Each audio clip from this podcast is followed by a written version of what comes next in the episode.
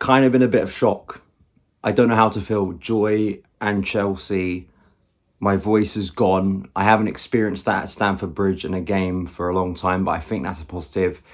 And it's a bit of a mess, this video. I'm not in my studio, but I did want to record something on the night of the game because it's just a huge, huge night for Chelsea. It really is. Um, not just for Graham Potter, which it absolutely is, not just for this group of players, but I think for what this club has been through over the past 12 months. I mean, it, it kind of feels quite ironic that we are getting close to the one year mark of the sanctions, which obviously changed the club forever. And I think the mood of the club and you know, I, I think that Chelsea is a club, uh, and just as a fan for myself, even if Chelsea haven't, you know, been the most downtrodden club ever, and have actually experienced a lot of highs that a lot of fans would want to want to have experienced over the last five, ten years.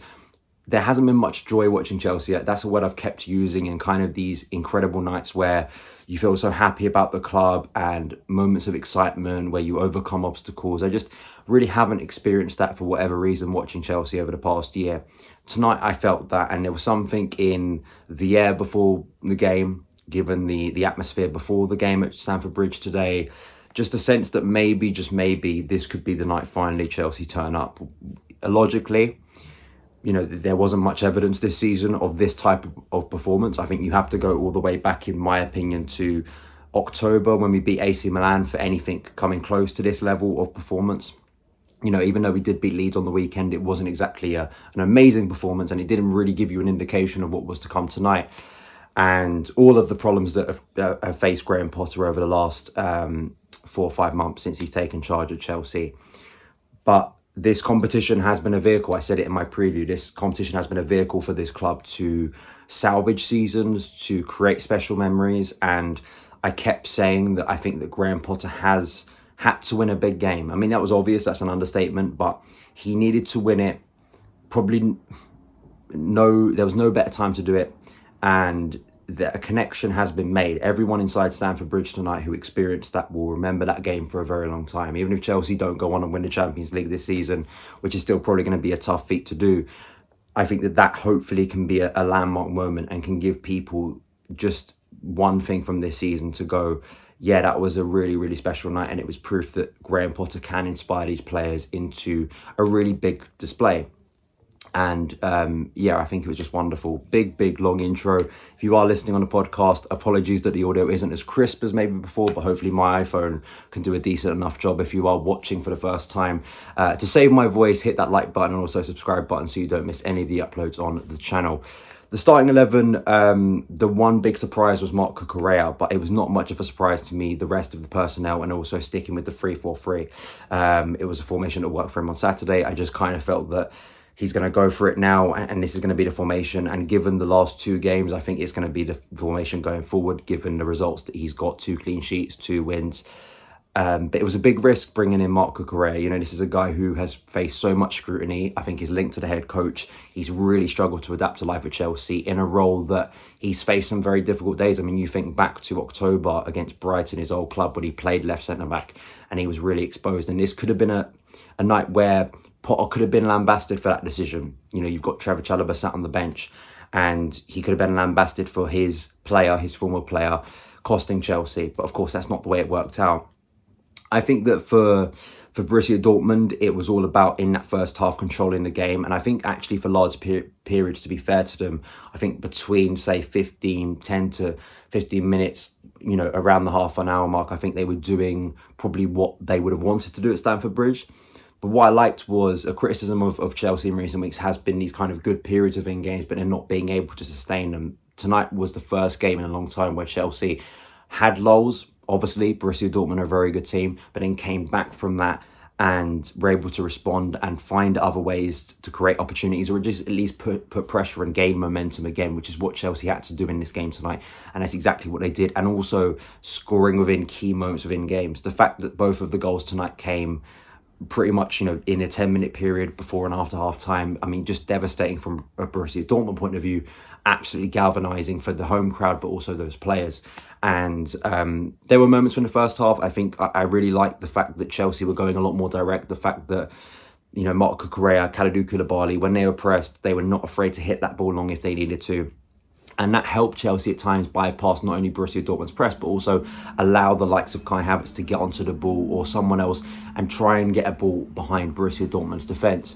Um, and I think all round that that's what gave me hope as the half went on. I think the Raheem Sterling just couldn't sort his feet out tonight, but he did in the key moment. And Kai Havertz was was super unlucky not to score in that first half. An incredible effort really and, and the fact that of course he scores that goal that then of course is offside it just kind of felt typical wonderful finish and given Meyer was in goal and not Kobel I did think Chelsea needed to put him under pressure. And um, maybe they didn't as much as I wanted to but you could definitely see a keeper there who isn't used to playing in those kind type of occasions. And I think there was a clear disconnect between him and his defence Chelsea didn't need to in the end to win the game put him under that much pressure. Um, but I felt all round Chelsea it I, I just, you know, just on a base point, because I have to put this out, I, I think that Graham Potter has to rely, and I think a 3 for 3 will do this if we can keep James and Chilwell fit, is I just don't understand if you're a Chelsea head coach, if you're just watching this Chelsea team, you want Reece and Ben running up and down at flank and being key participants in every Chelsea attack. Like they are the ones that are going to make a difference. I just, the width they create, the runs in behind, the quality of Reece James crossing, the quality of Ben Chilwell's crossing, which is a little bit underrated if you think about the first goal. And of course, their defensive quality too, and their mobility and the way they cover ground and the way they work with players in and around them. You know, these are two key players in Chelsea's team. And I think it's easy to forget that when we're talking and criticising the front players and the midfield and the defence and what should Chelsea be doing in the summer to sign a striker. All of those things still can be true and still be valid. But I do think that just building on those players and getting the ball out wide as much as possible. Um, it sounds like an obvious thing, and not, i know not every game you can do it as easily. But again, like we saw on Saturday, utilizing Ben we did it tonight, and and you know it, it led to some big chances on the night, which was wonderful to see. And Raheem Sterling sorted his feet out and smashed the ball in the back of the net. I've not seen the bridge rock like that for a goal in a very very long time, and that was really really nice to see. And uh, for for Sterling, you know, a player that you know, was brought in, I think, for some of these big occasions. You know, he is an, an experienced player. He's one of the veterans of this team now, uh, and, and he's been on a lot of big occasions for Manchester City, for England, and now for Chelsea. And for him to score that goal, it was such such a key moment for him in his career, and I think for for this season and the struggles that he's had to prove that he can still contribute big goals for this Chelsea team and as well for what it meant going into half time. I think that Dortmund were hoping they could get to half time nil nil and still have that kind of license to to maybe go out and try and get another goal to sit back. They had to come out a little bit more. The second half, Chelsea did not relent, and this again has to go to credit to Graham Potter. You know the fact that Chelsea players did not come out and slack; they went for Dortmund a little bit more, and we get the handball. I have to say, as I'm recording this because it's quite late, I have not seen a replay of it, so I cannot comment, unfortunately, whether it was controversial. The Dortmund players obviously felt very unhappy about it. Kai Havertz, designated penalty taker, we knew this before before the game. Graham Potter confirmed it in yesterday's press conference. I said that's a logical decision, and he takes it and he misses it, and it just felt oh here we go Chelsea. You know we've we've had our best moment, and for Kai Havertz to not get that goal, but then of course it gets um, taken again. Kai Havertz very brave and I think psychologically strong to hit that ball into the same corner and score the goal. It's another another massive goal in Kai Havertz's Chelsea career. I mean, he is just a bizarre player. I, I just don't know what to say because you know, you can watch him for large periods of the season and be highly unconvinced with what he's offering and, and not see, you know, is he ever going to make it at Chelsea? But then he's had these moments in his Chelsea career so far where just he will pop up with a big goal and a big performance. It wasn't just the fact that he scored a, a key, key penalty in a pressurised moment that he needed to score. His overall performance was wonderful. It really was. It was the way he linked up with play. It was the way he was running into his favoured right channel. It was the way just so often during that night, whether it was, you know, alleviating the pressure from his defence, particularly in the second half, but just making runs and controlling that ball. And, you know, there was a bit of flow to Kai Havertz's game tonight. It felt like he was in control of that game on so many occasions. And, and that very much was exuding a player with a lot of confidence. And you can talk about the formation, you can talk about his positioning. Um, but I think for Kai Havertz, as with a lot of players, they deserve so much credit to step up. And I think that Kai Havertz, you know, it's, it's my one thing. Can he, you know, can he grow on this? Can he you know do this a little bit more. But just for tonight, brilliant performance. Kai Havertz, very special player for Chelsea on this night, and we needed him. And obviously, he scored the the clincher. Um, again, I mean, I know there will probably be some aftermath again of why Mykhailo Mudryk did, did not come out, come on. Christian Pulisic just back from injury came on.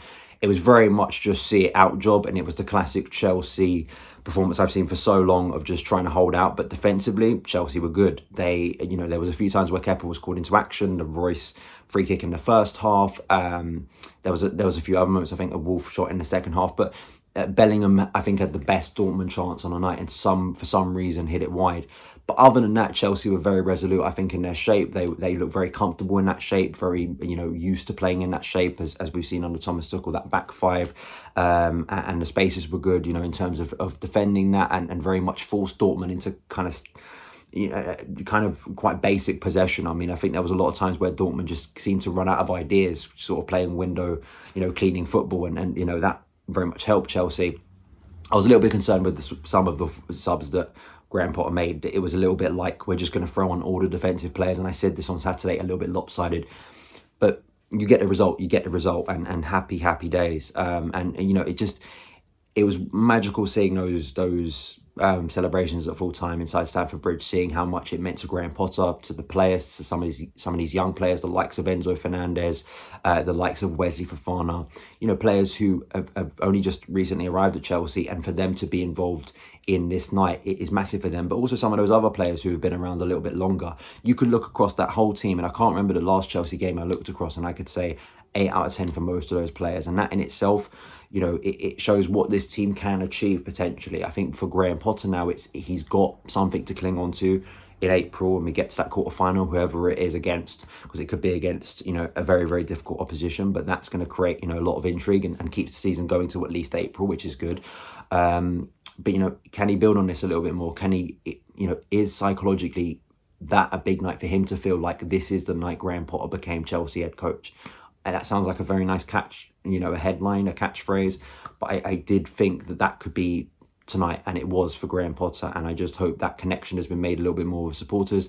There's proof now that he can he can uh, create a Chelsea team to create a, a big performance, and that's what has happened tonight. So yeah, my voice is, is nearly gone. As I say, apologies that isn't my usual usual setup, but I needed to to give you my thoughts tonight because it was such a big, big night for Chelsea and just a wonderful experience to be there. I was very lucky as well. Um, some people uh, were very kind to come up and say they support the channel and, and watch the channel. And um, one, one guy in particular who'd come all the way from Washington uh, to watch the game tonight. I hope he doesn't think this is always the way it is with Chelsea, but uh, nice to meet you as well. And, and it's wonderful to you know meet people who who follow the channel, and especially on nights like tonight, you know, it just it means a lot, you know, to to speak to fellow Chelsea supporters. So just wanted to mention that as well. Like, subscribe, follow me on Twitter. I'm going to get some sleep, and I will see you again very soon. All the best.